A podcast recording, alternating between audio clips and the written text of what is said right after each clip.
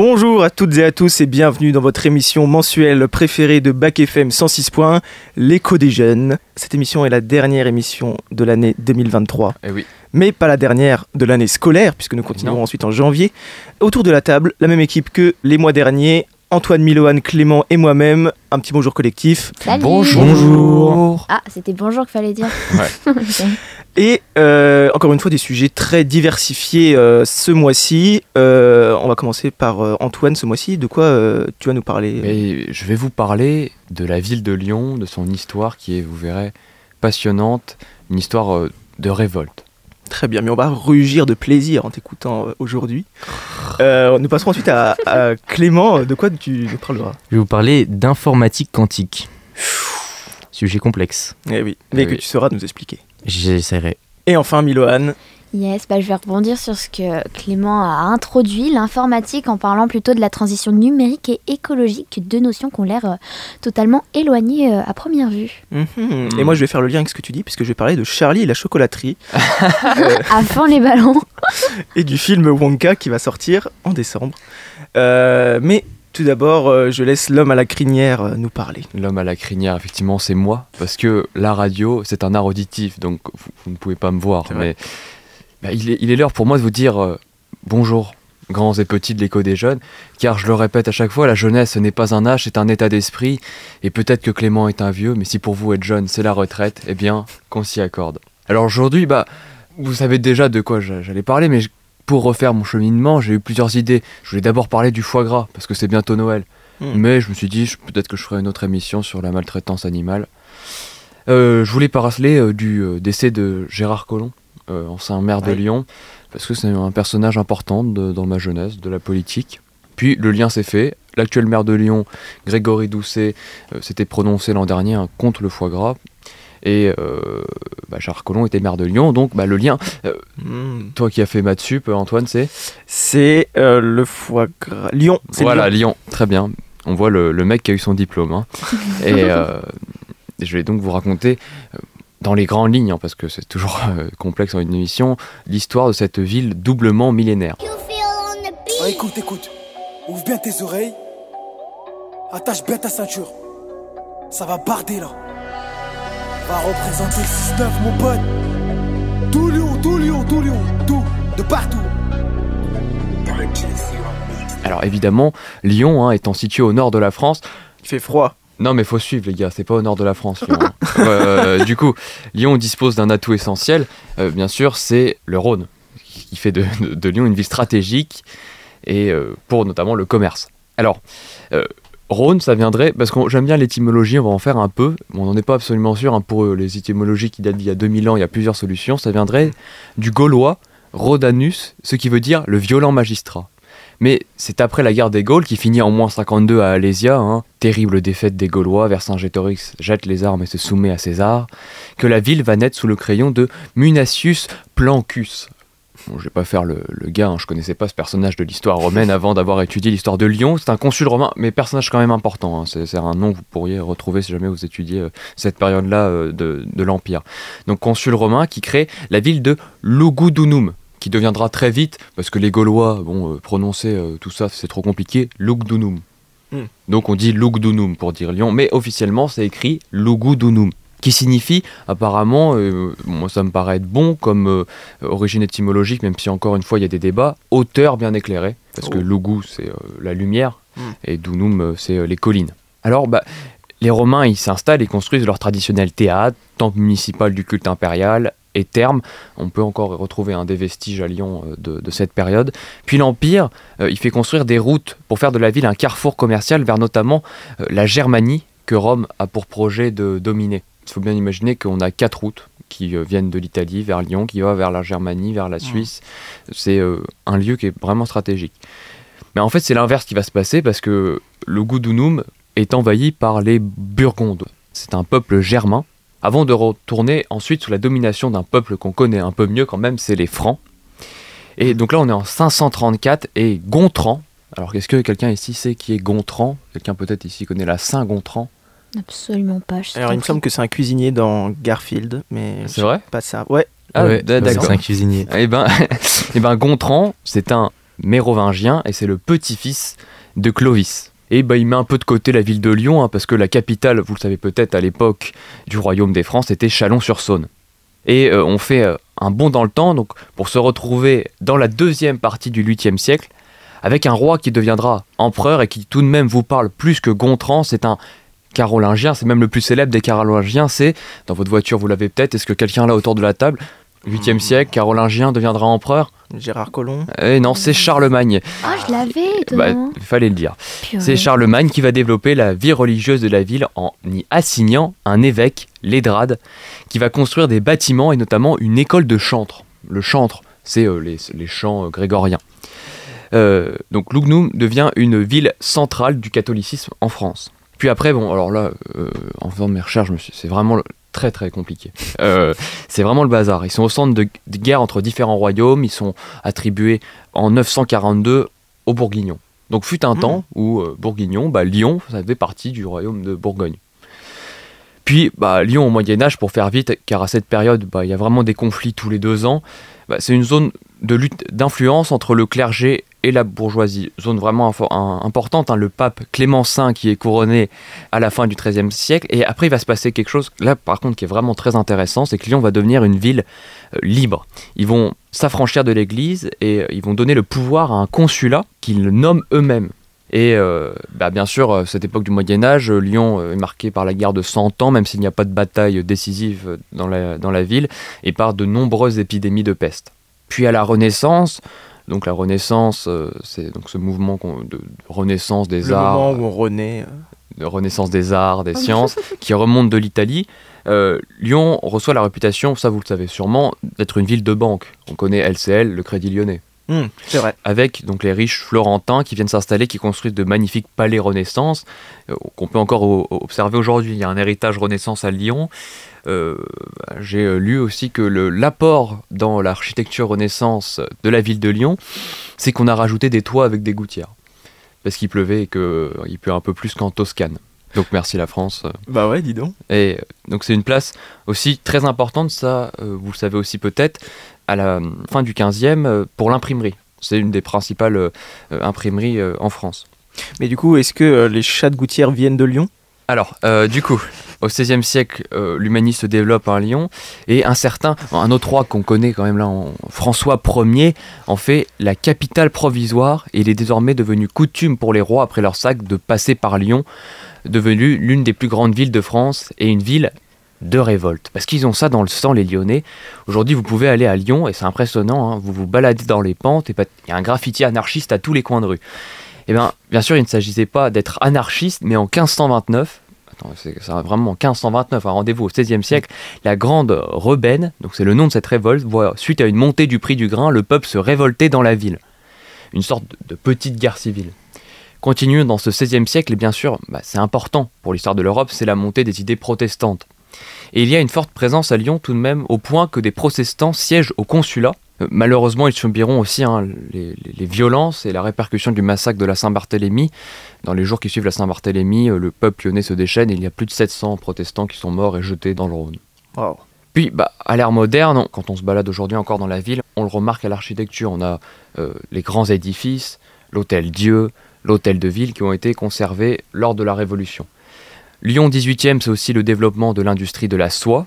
Alors ça, vous le savez aussi peut-être, hein, été vraiment euh, à une époque euh, la première ville ouvrière euh, de France. Donc on a l'impression finalement quand on remonte l'histoire que c'est la ville de, bah, de l'invention, de la tolérance au niveau des protestants avant l'heure, et que c'est les premiers à développer donc des idées, l'imprimerie, et une des premières villes à assimiler l'influence Renaissance.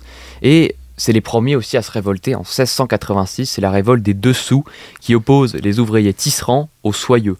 Les soyeux, ce sont les riches exploitants qui ont les usines de soie. Hmm. Puis euh, au 19e, l'industrie de la soie se développe et Lyon va goûter à l'architecture post-Renaissance des Second Empire avec le somptueux palais de la Bourse et euh, Lyon-Perrache, la, gare euh, Perrache. Et au XXe, bah, la ville domine encore l'industrie textile, hein, puis lors de la Seconde Guerre mondiale, elle a la réputation d'être le berceau de la résistance, c'est là où les différentes organisations euh, se réunissent, et c'est là où Jean Moulin est arrêté euh, par euh, Klaus Barbie. Mm. Pour ce qui est de la période après-guerre, donc, bah, on a notamment, on pourrait noter, pour finir, le développement d'un beau quartier des affaires à Lyon, et qui est en train de gagner en importance dans l'Europe. Pour terminer cette chronique, qu'est-ce qu'on pourrait s'écouter? Quelqu'un a une idée? Non, mais en fait, je vous demande pas votre avis. Parce qu'on va s'écouter Okis, Okis, euh, rappeur de Lyon, de son dernier album Rêve d'un rouilleur, avec, en collaboration avec un très grand producteur français qui est euh, Many Days. Et on va euh, s'écouter en guise d'interlude, tranquillement, très posé comme morceau, Demain à l'aube. Demain à l'aube. Demain à l'aube. Demain à l'aube. Je partirai vers le sud du monde, dans la pluie et le froid. Les larmes de mon père sont plus rares que la paix en Irak. Demain à l'aube, je serai au kiss, que ce mot survive est un miracle. Demain à l'aube, nous serons prêts pour la balle de match, les mirages. L'amour et la chimie nous auront fait balle de mal en mille ans. Déjà des années que je m'échine à m'affranchir des schémas. Cerner polichinelle et chiner l'ampleur du chemin. Demain à l'aube, la santé ne sera plus qu'une fantaisie glauque. Si je survis jusque-là, nous connaîtrons le chant des signes. Vions ici, on parvient jusqu'au lac, mais ce ne sont que des six mecs. Qu'il y a-t-il de plus insupportable que le son des sirènes?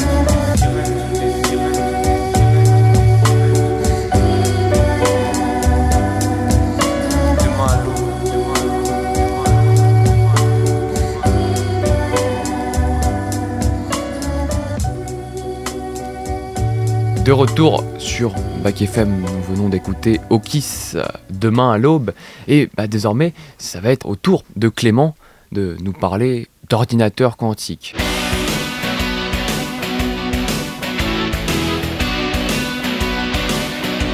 Tout à fait, tout à fait. Bonjour à tous. Je ne sais pas vous, mais personnellement, trouve que dans les médias, dès lors qu'ils parlent de notions techniques et plus particulièrement de technologie, ils expliquent très bien à quoi va servir une nouvelle technologie, pourquoi on en a besoin, mais ils oublient presque toujours d'expliquer son fonctionnement. C'est pourquoi je vais vous parler d'informatique quantique. C'est une technologie en développement qui va révolutionner le monde et dont on a très peu entendu parler. Malheureusement, le peu de fois qu'un média a abordé ce thème, à mon sens, c'était très loin d'être clair. De ce fait, je me suis lancé un défi aujourd'hui. Chers amis, chers auditeurs autour de la table, je vais essayer d'expliquer clairement et nettement ce qu'est l'informatique quantique. Pour comprendre comment un ordinateur quantique fonctionne, il est important d'expliquer comment un ordinateur classique fonctionne. Eh Bien en fait, c'est très très simple. Un ordinateur classique utilise la physique classique et un ordinateur quantique utilise la physique quantique. Avec la physique quantique, une particule peut être dans plusieurs états simultanément. C'est ce qu'on appelle la superposition des états quantiques. Également, deux particules peuvent avoir un état partagé, ce qui veut dire que si l'une reçoit une modification, l'autre également la reçoit. Et ça, peu importe la distance entre les deux particules. Ce phénomène s'appelle l'intrication quantique. Mais qu'est-ce qui fait que ces deux phénomènes permettent à un ordinateur quantique de calculer plus vite? Eh bien, les ordinateurs classiques traitent les informations de manière binaire, c'est-à-dire que vos tweets et vos messages sont des suites de 0 et de 1. Chaque 0 et chaque 1, c'est un bit. Le problème, c'est que cela contraint votre ordinateur à traiter les informations une à une, car selon la physique classique, les bits ne peuvent pas être un 0 et un 1 en même temps. Alors qu'avec la physique quantique, si, car les qubits, les bits quantiques créés à l'aide de systèmes quantiques tels que des atomes, des ions ou des protons, eh bien rappelons qu'ils peuvent être en superposition d'états. Petit détail en apparence, mais qui change tout parce que les bits quantiques, les qubits, n'ont pas besoin d'être soit un 0, soit un 1, puisqu'ils sont les deux à la fois. Et ça, c'est le premier phénomène que j'avais énuméré, qui est la superposition des états quantiques. Tout ça est mis en relation grâce à l'intrication quantique. C'est le deuxième phénomène dont je vous parlais. C'est un mécanisme super stylé qui dit que plusieurs particules peuvent exister dans un état partagé. Ce qui veut dire que chaque changement d'une particule va affecter l'état d'une autre particule. Pour doper la puissance de votre ordi, cet état est ultra pratique. Vos qubits ont beau être plusieurs pour réaliser les calculs, c'est comme s'ils n'étaient qu'un. Un peu comme un mode euh, l'union fait la force. Alors concrètement, où vont se voir les changements avec la superposition et l'intrication quantique? Eh bien par exemple, pour ouvrir une porte blindée d'un coffre-fort d'une banque sécurisée par un code, un ordinateur classique va essayer suite de chiffres après suite de chiffres, tandis que l'ordinateur quantique va tester toutes les combinaisons de codes en même temps, ce qui ferait que la porte blindée serait ouverte dans l'instant qui suit. Plus parlant, avec l'informatique quantique, on pourrait déchiffrer n'importe quel code comme celui de votre carte bancaire ou celui de votre compte Tinder en un claquement de doigts, même s'il a 4 ou 2 milliards de caractères qui composent le mot de passe. Ainsi, l'informatique quantique est déjà utilisée par certains constructeurs automobiles afin de simuler de manière très exacte la composition de batteries électriques pour en développer de plus puissantes. En bref, tous les domaines où il y a des calculs excessivement complexes, l'ordinateur quantique est comme qui dirait la solution miracle. Mais à force de vous dire que bah, il balaye tous nos ordinateurs classiques, vous en voulez certainement sur votre bureau. Spoiler alerte, ce n'est pas possible et ça ne le sera peut-être jamais. Aux dernières nouvelles, pour regarder une série Netflix ou écouter l'écho des jeunes, aucun calcul super précis sont nécessaires, ce qui est la seule utilité des ordinateurs quantiques. Qui plus est, les ordis doivent être dans une pièce sans lumière avec un système de refroidissement produisant des températures les plus basses qu'il puisse exister, comme du moins 200, moins 250. Et en plus, l'ordinateur est super balèze. Il faudrait une pièce d'au moins 9 mètres carrés pour l'installer. Mais qu'est-ce qui justifierait de telles conditions? Bien, sachez que une particule au contact de champs magnétiques, de lumière, de chaleur ou juste le fait de l'observer peut lui faire perdre toutes ses propriétés quantiques. C'est ce qu'on appelle la décohérence quantique. Si ça se produit avant la fin de la résolution d'un calcul, vous êtes bon pour recommencer plus il y a de qubits et plus ce risque de décohérence se produit. C'est un énorme problème et c'est pour ça que euh, c'est encore en développement bien qu'on ait un stade très encourageant. Il faudrait des milliers voire des millions de qubits pour qu'un ordinateur quantique soit fonctionnel. Et pour un ordre d'idée, les ordinateurs actuels ne dépassent pas les 433 qubits. De ce fait, l'enjeu actuel du développement de ces ordinateurs encore aujourd'hui est de créer des qubits moins soumis à la décohérence. Actuellement, un ordinateur quantique fait une erreur sur 1000 et l'objectif serait d'atteindre une erreur sur un milliard. Donc rassurez-vous, on n'est pas prêt de déchiffrer le code de votre compte Tinder aujourd'hui. En tout cas, j'espère avoir réussi à remplir ce petit défi de vous euh, expliquer clairement et rapidement ce qu'est l'informatique quantique. Je m'arrête ici en vous laissant avec la douce voix de Charles Aznavour et sa chanson Hier encore.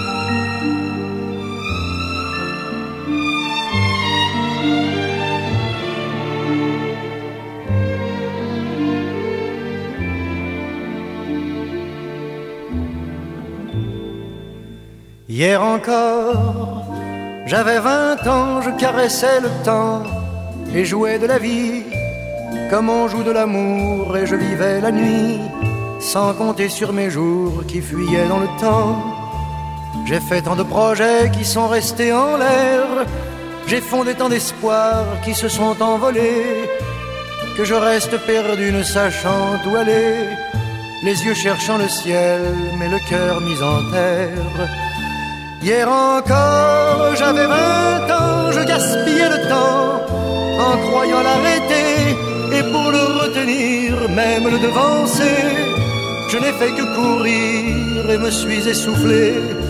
Ignorant le passé, conjuguant au futur, je précédais de moi toute conversation et donnais mon avis que je voulais le bon pour critiquer le monde avec des involtures. Hier encore, j'avais vingt ans, mais j'ai perdu mon temps à faire des folies qui ne me laissent au fond rien de vraiment précis que quelques rides au front et la peur de l'ennui. Car mes amours sont mortes avant que d'exister. Mes amis sont partis et ne reviendront pas. Par ma faute, j'ai fait le vide autour de moi et j'ai gâché ma vie et mes jeunes années. Du meilleur et du pire en jetant le meilleur, j'ai figé mes sourires et j'ai glacé mes pleurs. Où sont-ils à présent? À présent, mes vingt ans.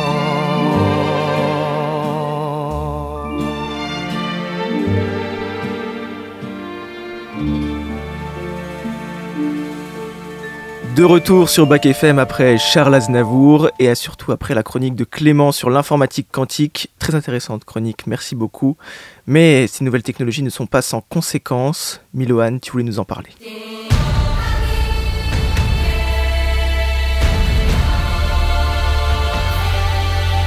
Alors, et si le numérique et l'écologie étaient liés? Là, vous êtes probablement en train de vous demander, mais qu'est-ce qu'elle nous raconte encore celle-là? Mais alors, permettez-moi donc de vous éclairer sur ce qui semble, à première vue, être deux notions totalement éloignées. Alors aujourd'hui, on vit dans un monde où de nombreuses préoccupations émergent et reviennent à nos oreilles, telles que est-ce que les intelligences artificielles et les machines vont finir par soumettre l'homme à leur volonté comme dans Matrix? Y aura-t-il encore des bancs de sable où je pourrais m'assoupir sous le beau soleil d'été avec la montée des eaux et j'en passe. Vous l'aurez compris, les sujets environnementaux et numériques nous touchent plus que jamais avec la masse astronomique d'informations auxquelles nous sommes exposés. Toutefois, le lien entre le numérique et l'environnement reste encore flou dans nos esprits, mais pourquoi? Et bien en fait, ça s'explique assez simplement par l'aspect immatériel du numérique qui a tendance à nous faire oublier son impact euh, environnemental, alors que dans les faits, l'empreinte carbone du numérique, ça représente près de 5% des émissions mondiales, c'est-à-dire que la masse de l'empreinte carbone dans l'atmosphère, c'est équivalent au poids de 200 000 tours Eiffel. Et en fait, les émissions de ce secteur, elles continuent d'augmenter de façon exponentielle, c'est-à-dire que ça va très très vite euh, et ça augmente énormément. Euh, et donc, les garçons, est-ce que c'est quelque chose qui vous choque quand je vous dis que bah, l'empreinte carbone des ordinateurs, c'est à peu près 200 000 fois euh, le poids de la tour Eiffel? Bah, c'est par rapport à l'électricité, puisque les ordinateurs ils fonctionnent avec l'électricité, faut la produire, non? Merci Clément d'avoir spoilé ma seconde partie. Donc je vais reprendre avant qu'il y ait d'autres spoils, à moins que Antoine, tu veuilles spoiler une autre partie de ma chronique. La chaleur. Ouais, j'allais le dire. Moi, moi j'allais parler des, des mails et tout ça. Moi, c'est Ouais, des chiffres ça, transfert qui me- de données, ça. pas mal choqué pour le coup. ouais. Puis euh, tout ce qui est euh, cloud, tout ça aussi. La prochaine fois, je choisirai un autre sujet, c'est-à-dire les tendances du mois, qu'est-ce qu'il faut porter, ne pas porter, etc. Ça, ça m'aidera un petit peu plus. Bref, mais donc d'où proviennent concrètement ces émissions? Donc les garçons vous ont un petit peu euh, spoilé euh, ma chronique, mais bon, on va retourner euh, sur une étude du think tank Green IT. Euh, les émissions, elles proviennent donc premièrement de la fabrication des objets numériques qui représentaient 44% de l'empreinte environnementale du numérique mondial en 2019. Et puisqu'en fait cette euh, euh, fabrication, ça comprend tout d'abord l'extraction des matières premières, leur traitement, l'assemblage des composants, ainsi que le transport. Donc je vous dis pas à quel point euh, l'empreinte carbone est élevée, euh, surtout quand on voit que euh, juste le transport euh, de bœuf, mes amis qui aiment la viande rouge, compte énormément dans cette euh, émission carbone. Mais aussi, ça vient bien sûr de leur utilisation qui implique euh, la consommation d'électricité, Clément a spoilé, euh, de vraiment beaucoup d'électricité. Et sans oublier que la fin de vie de ces objets pollue énormément, euh, typiquement les batteries des voitures électriques. hein, voilà. Donc finalement, le numérique, c'est un grand outil du- de l'humain du 21e siècle, mais il a aussi des conséquences importantes sur l'environnement. Mais donc je pense qu'il est important de vous redonner un petit peu d'espoir en ce qui concerne ces deux enjeux Ouais. alarmants. On y croit avec la COP28, là on a de l'espoir. Ouais, la COP28 à Dubaï, bon, en effet, un chat dans laissez-moi... la gorge, Miloane. Euh, oui, non, c'est, ouais, c'est, ça me gêne un peu, tu vois. Euh, en effet, laissez-moi vous présenter le Green IT, ou informatique durable, éco-responsable ou peu importe comment vous le nommez, car l'important est de C'est savoir... l'écho des jeunes, pas un téléachat. Tu me laisses faire ma chronique Je crois pas que je t'ai interrompu là avec ton crédit lyonnais. Oh, c'est fou ça. Bref. Le Green IT, c'est l'ensemble des technologies de l'information et de la communication. Donc ça passe par les réseaux de communication, Internet, la 3G, etc. Bon, maintenant on est plus en, en 5G, mais bon. les équipements de télécommunication tels que les téléphones portables, les ordiphones, comme dirait euh, un de nos professeurs, Clément et Antoine.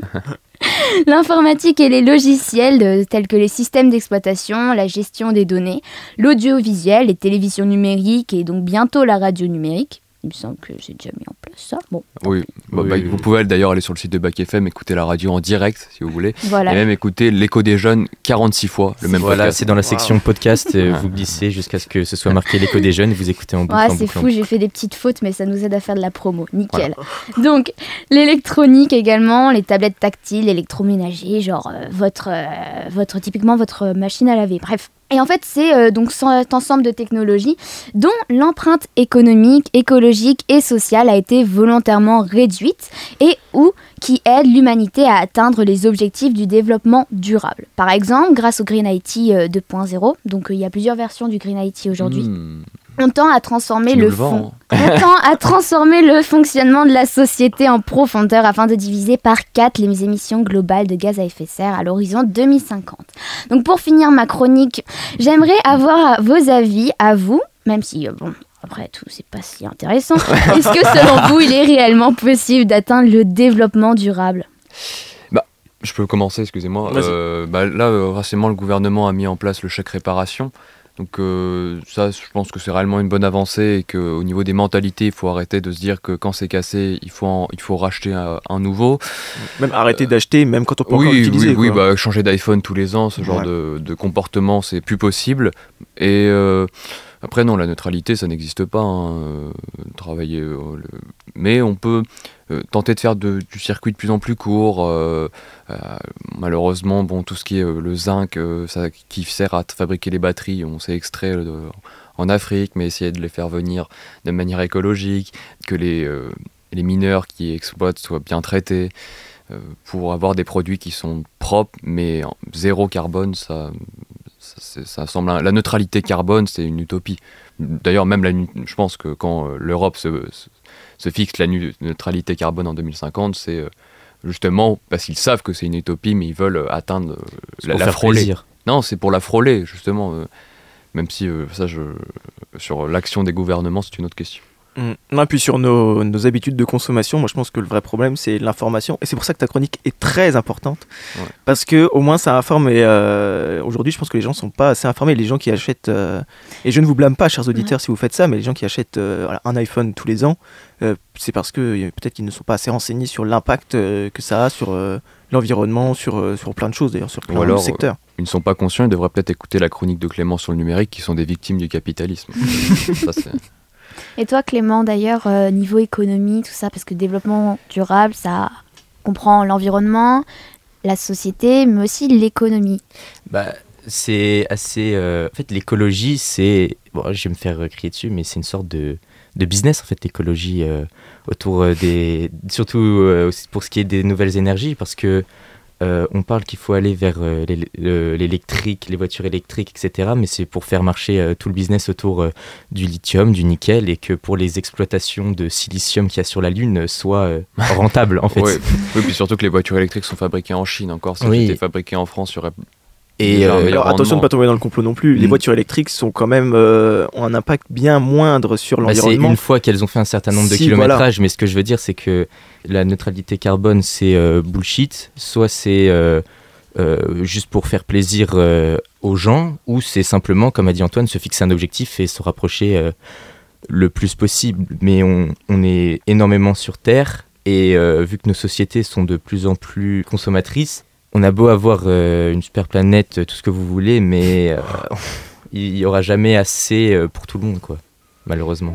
Alors l'écho des jeunes, ce n'est pas fini puisqu'on va écouter Antoine, mais on re- se retrouve après cette pause musicale accompagnée des Red Hot Chili Peppers avec Note C1. Ah, trop bien.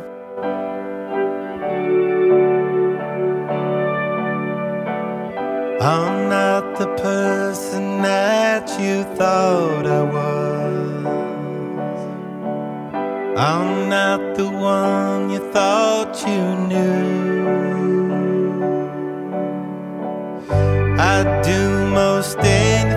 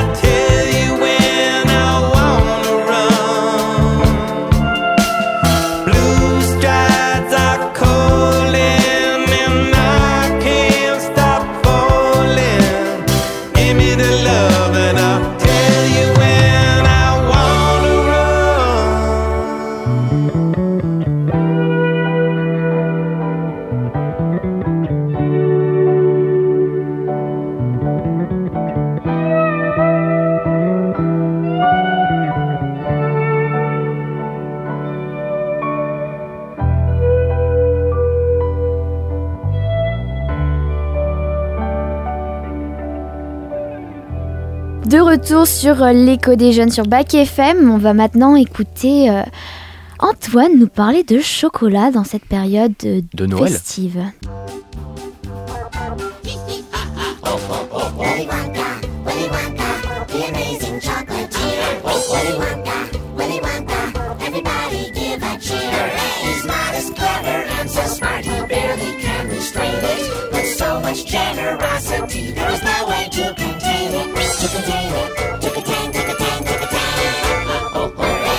J'ai une question. Qui aime les mon chéri Ah, personne, personne, personne, je ne comprends pas. Moi non plus. Laetitia, sais pas, ouais, les- du tout. non Ah non. Ah, Théo. Ah, Théo à la radio, Théo. Théo, de Bac FM aime les, les Donc sachez les que si vous recevez des mon chéri euh, pendant ce, ce Noël, n'hésitez pas à venir à Bac FM dans les studios pour donner vos mon chéri. Décembre, l'hiver, les nuits sont de plus en plus longues, la nature s'endort, le monde se met en pause, et ces idiots d'humains, eux, continuent à travailler. Ça va, Chateaubriand euh? Comment ça? Bah, C'est un, c'est un peu romantique là quand même. Euh, On est très 19ème là, dans le début de ta chronique. Ah, t'as vu? Ouais, j'aime bien, j'aime bien. La langue de, de Baudelaire. Oh Euh, là là là. Oh. Mais heureusement, ce travail effectué par les humains permet de créer toutes sortes de choses et de croiser les histoires, comme avec le film Wonka qui sort en ce mois de décembre, euh, le 13 décembre pour être plus précis. Et ce film, j'aimerais m'y attarder avec vous aujourd'hui. Si on veut chronologiquement être rigoureux, il faut remonter au film dont il est le préquel, c'est-à-dire Charlie et la chocolaterie. Et si l'on veut être encore plus précis, il faut remonter au livre de Roald Dahl, Charlie et la chocolaterie. Roald Dahl, il est né en 1916, c'est-à-dire au début du XXe siècle. C'est un écrivain plutôt jeunesse qui est très important pour son époque et même pour la nôtre, puisqu'il écrit des livres comme euh, Mathilda, qui est une adaptation au grand écran euh, magistrale. Je ne sais pas si vous l'avez vu, Ah si, mais je vous le conseille grandement. Mais aussi Charlie la chocolaterie. Euh, Dahl, il a un style narratif plutôt unique, parfois sombre et aussi humoristique. Le grand talent de Roald Dahl c'est, euh, réside dans sa capacité à captiver les lecteurs avec des récits imaginatifs et souvent excentriques. Hein, on pense à, euh, encore une fois, Mathilda ou encore Charlie la chocolaterie.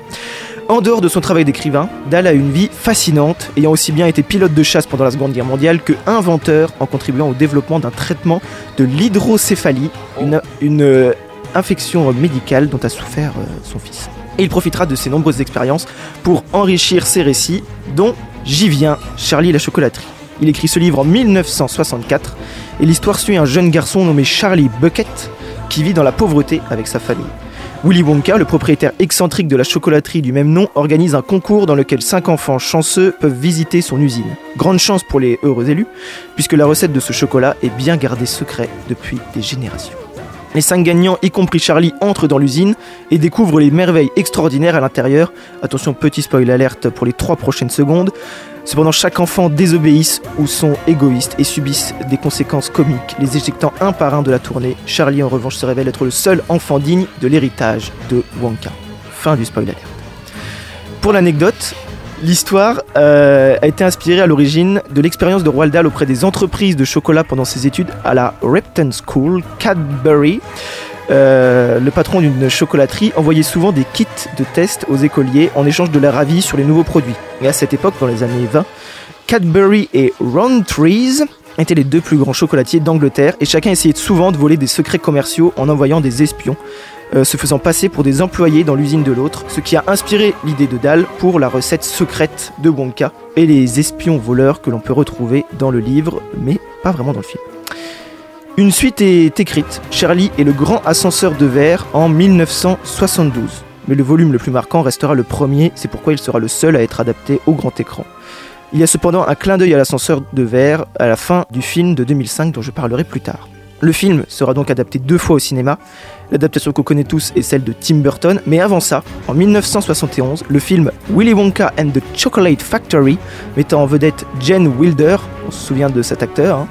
Pas du tout, dans le rôle de Willy Wonka. Et il est réalisé par Mel Stuart, on se souvient de ce réalisateur, Mais évidemment, qui a d'ailleurs réalisé, Antoine, Avatar 2. Et euh, le film sort au cinéma et est plutôt euh, très bien accueilli. Il reprend globalement la même histoire que le livre et Willy Wonka and the Chocolate Factory, c'est plutôt un succès. Roald Dahl meurt malheureusement le 20 novembre 1980. Ah, faut bien que ça arrive un jour quand même. hein. Ah oui, c'est pour ça que je propose une minute de silence dans l'émission.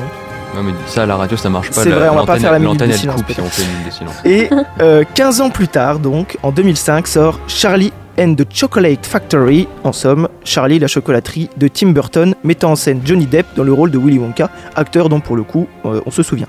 Oui. Tim Burton, lui, il est né en 1958, c'est-à-dire un peu avant euh, l'écriture du livre euh, Charlie la chocolaterie. C'est un réalisateur, producteur, scénariste et animateur américain.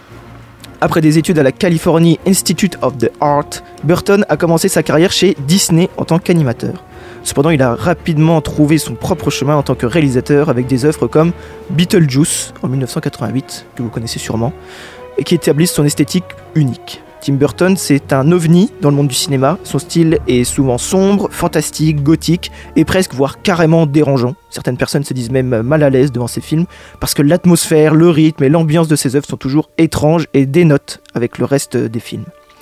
Ambiance que l'on retrouve dans son film emblématique Édouard aux mains d'argent en 1990, que vous connaissez sûrement pour le coup, euh, puisqu'il a renforcé sa réputation en tant que créateur du monde visuel et, euh, et dont les fans demandent un reboot ou une suite depuis euh, quelques années. Et Burton est conscient de cette demande et a récemment déclaré que non, il n'y aura aucun reboot ou aucune suite. Voilà, je le cale ici. Peut-être que je vous aurai déçu, je suis désolé. Euh, Burton a aussi dirigé plusieurs succès, dont, euh, sans être exhaustif, hein, Batman, euh, The Nightmare Before the Christmas, Headwood et Sleepy Hollow. Oui. Peut-être que vous connaissez certains de ces films. Mm. Et donc, plus récemment, la série Mercredi sur Netflix d'ailleurs, que j'ai commencé et qui est plutôt sympathique. En 2005, donc, son style visuel distinctif et sa capacité à créer des mondes fantastiques ont contribué à donner une atmosphère unique au film correspondant à l'imaginaire excentrique de Roald Dahl, Charlie et la chocolaterie. Tout comme euh, le film euh, Charlie chocolaterie de, de 1971, le film rencontre un succès considérable au box-office, générant plus de 475 millions de dollars de recettes mondiales, témoignant alors de la popularité du film et de l'attrait du public pour l'adaptation cinématographique de l'histoire de Dahl. Un succès tel que 18 ans plus tard, un préquel est imaginé, nommé sobrement Wonka, et qui sortira en ce mois de décembre 2023. Le film est réalisé cette fois-ci par Paul King, qui a notamment fait les films Paddington, et la distribution est magnifique. On a du Hugh Grant, connu pour le journal de Bridget Jones, ou encore Coup de foudre à Notting Hills. Euh, dans Wonka, on retrouve aussi Rowan Atkinson. Est-ce que vous savez qui est Rowan Atkinson? Non. Non. Pas du tout.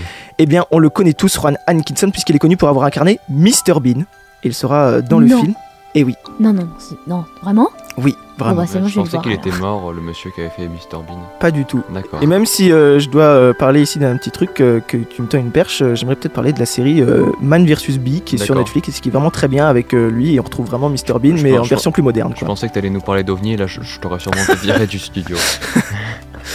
Et bien sûr on retrouve Timothée Chalamet, Cocorico dans le rôle de Willy Wonka. Oh, Et Timothée Chalamet, c'est un acteur franco-américain né en 1995 à New York. Il a commencé sa carrière artistique à un jeune âge, très jeune âge, jouant dans des productions théâtrales à New York.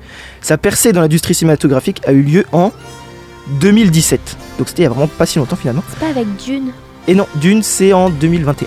Ah mince. Mais c'est presque une consécration pour lui. Mais non, il a été connu grâce notamment à son rôle dans le film Call Me By Your Name. Ah oui, oui. Moi je ne connaissais pas ce film. Ouais, non, euh, c'est issu d'un et ben, il a joué dedans et c'est ça qui lui a fait vraiment connaître. Il a été salué pour sa performance exceptionnelle et a même été nominé aux Oscars pour ce film. Il est connu pour sa polyvalence, sa capacité à incarner une variété de personnages et son grand talent d'acteur. Timothée Chalamet est également devenu une figure emblématique de la mode, attirant l'attention pour son style distinctif sur les tapis rouges. Son succès dans l'industrie cinématographique a été renforcé par sa nomination aux Oscars, donc je le disais, et d'autres distinctions, témoignant de son impact significatif dans le monde du cinéma à un si jeune âge, puisqu'il n'a que une vingtaine d'années. Ces dernières années, son ascension est fulgurante. Il ne cesse de susciter l'admiration pour son talent exceptionnel et ses choix judicieux de projets cinématographiques. Et aussi, euh, disons-le, parce qu'il est franchement beau gosse. En 2021, c'est quand même la consécration avec encore le commencement de la saga Dune, tu le disais, au grand écran. Euh, une sorte de nouvelle saga SF à la Star Wars dont il est le héros. Et il fait même partie de la longue liste des acteurs dont certains fans espèrent le voir dans le film Zelda dont je parlais le mois dernier. Bref, Wonka fait partie de son ascension. Il devient le nouveau visage d'une grosse production américaine faisant partie d'une licence qui a fasciné les spectateurs et les lecteurs de tout temps. On parle quand même d'une histoire ici qui a plus de un siècle et qui a réussi à se renouveler sans cesse avec les histoires, avec les livres, avec les films. Bref, Wonka, c'est le croisement de plein d'histoires et c'est la continuité de certaines, la finalité d'autres. Et Wonka, ça sort le 13 décembre en salle au cinéma. J'ai passé ces sept dernières années à parcourir le monde pour parfaire mon art. Voyez-vous, je suis une sorte de magicien, inventeur et chocolatier. Alors taisez-moi et écoutez-vous. Non, c'est pas ça, je voulais dire l'inverse. Monsieur Wonka, je vois que vous êtes un homme très ingénieux. Qu'est-ce que tu fais? Je fabrique du chocolat, bien sûr. Tu l'aimes comment? Noir Blanc Fondu? Totalement givré? Bien des gens sont venus ici pour vendre du chocolat. Tous ont été broyés par le cartel des chocolatiers. Il faut vendre du chocolat pour avoir une boutique. Et il faut avoir une boutique pour vendre du chocolat. Interdit de rêvasser. Qu'est-ce qu'on va faire, Willy? Hein Un double rang Tu as un crayon et du papier. J'ai une idée. Je sais que tu n'as pas eu une vie facile, mais tout va s'arranger. Tu le promets Promis, juré, craché. Y a pas plus solennel comme promesse. Par où on commence Un bon chocolat doit être simple, alors que celui-ci est tout bonnement étrange. Qu'est-ce qui se passe? Qui voudrait d'un chocolat qui fait voler? Nous allons vite le savoir. Qui voudrait un chocomol Circuler, y a rien à voir, à part un petit groupe de personnes qui défient les lois de la gravité. Mesdames et messieurs des galeries gourmets, je suis Monsieur Willy Wonka. Il est doué. Trop doué. Ouais, je pense que j'ai dû prendre dans les 100 kilos en deux semaines. Vous pourriez changer sa vie, monsieur Wonka. Changer leur vie à tous. Sauf qu'il peut Toutes les bonnes choses dans ce monde ont commencé par un rêve. Alors ne renonce pas au tien. Nous y sommes, maman. Tenez-vous le bourdi Ce sera la plus merveilleuse chocolaterie que le monde n'ait jamais vue Alors c'est vous le drôle de petit bonhomme qui me suit partout Je vous signale que je suis d'une taille parfaitement respectable pour un Oompa Loompa. Attendez, un Oompa Loom quoi? Laissez-moi vous rafraîchir la mémoire. Oh, je ne veux pas entendre ça. Trop tard. J'ai commencé à danser. Une fois lancé, je ne peux pas m'arrêter. Et Wonka, ça marque aussi la fin De cette émission. de l'écho des jeunes. Mais oui, Bah oui. Mais c'est bien triste. C'est la dernière fois qu'on vous parle à cette antenne. Mais on sera de En retour 2023. en 2024. Oh là là là là, les JO, ça va être super. Ouais, ouais, super. Eh Et, bien- euh, quoi d'autre en 2024 Eh bien, en 2024, Année euh, bissextile. c'est intéressant ça. Ma mère aura anniversaire. Ah, Ouais, les- Bah, on, lui passe le bonjour en tout cas si elle nous écoute. euh, Ouais, C'est possible. bah, on, on l'embrasse même. Ouais, allez. Ouais, doucement. Euh, pour terminer, vous êtes- t'avais une, une musique à proposer? Moi j'avais les sartines de Patrick Sébastien. Non, bah on va peut-être. éviter. euh, les serviettes. J'avais une idée. Kissinger, le diplomate américain, est décédé. Oui, Et euh, Ah, on l'embrasse. grand homme. non, bon, là par contre, Non, grand homme, je sais pas si c'est un Ouais, grand vraiment, homme, peu importe. Peu Ah. importe. Et j'ai découvert une chanson hier avec euh, Xavier Mauduit sur Arte. Peut-être que vous connaissez Xavier Mauduit, un J'adore Xavier Mauduit. historien spécialiste du Second Empire. C'est une chanson de Bocarn qui s'appelle Lettre à Kissinger et c'est un très très beau morceau. Et avant de conclure cette émission, j'aimerais euh, faire passer un petit message, un message local, puisque, euh, chers auditeurs de l'écho des jeunes, vous êtes les premiers euh, finalement à être au courant de ça. Il y a un projet de Comedy Club, un projet que, dont je fais partie et, dont, et que nous sommes en train de monter avec le Pot Commun, peut-être que vous connaissez, le bar associatif Oui. de l'autre côté du pont de Loire, enfin de l'autre côté par rapport à la Maison de la Culture en tout cas. Et donc, pour ce Comedy Club, la communication commencera officiellement aux alentours de janvier, mais j'aimerais commencer euh, euh, à lancer un petit appel à candidature. Si vous êtes intéressé, alors aussi bien euh, comique, euh, rap, théâtre, euh, bref, à peu près tout artiste, ou même pour euh, vous renseigner simplement, vous pouvez envoyer un mail à contact@lepocommun.org euh, contact@lepocommun.org pour euh, avoir plus de renseignements ou postuler. Bon bah merci beaucoup Antoine. Nous on se dit euh, au À revoir. l'année prochaine. À l'année prochaine. On se quitte sur euh, Lettre à Kissinger. Je veux te raconter Kissinger, l'histoire d'un de mes amis. Son nom ne te dira rien, il était chanteur au Chili. Ça se passait dans un grand stade, on avait amené une table. Mon ami qui s'appelait Jara fut amené tout près de là.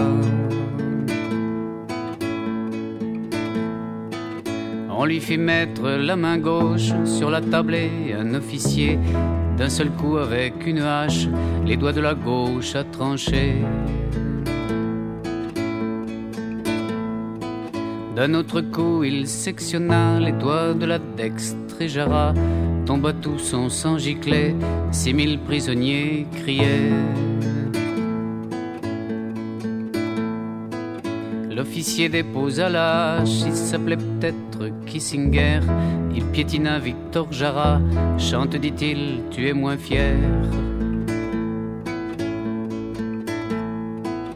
Levant ses mains vides des doigts qui pinçaient hier la guitare, Jara se releva doucement, faisant plaisir au commandant.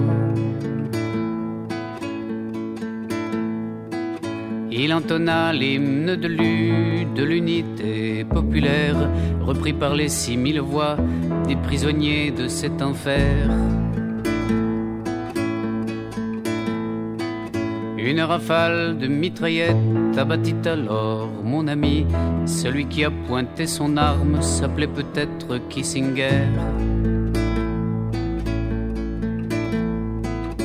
Cette histoire que j'ai racontée, Kissinger ne se passait pas en 42, mais hier, en septembre 73.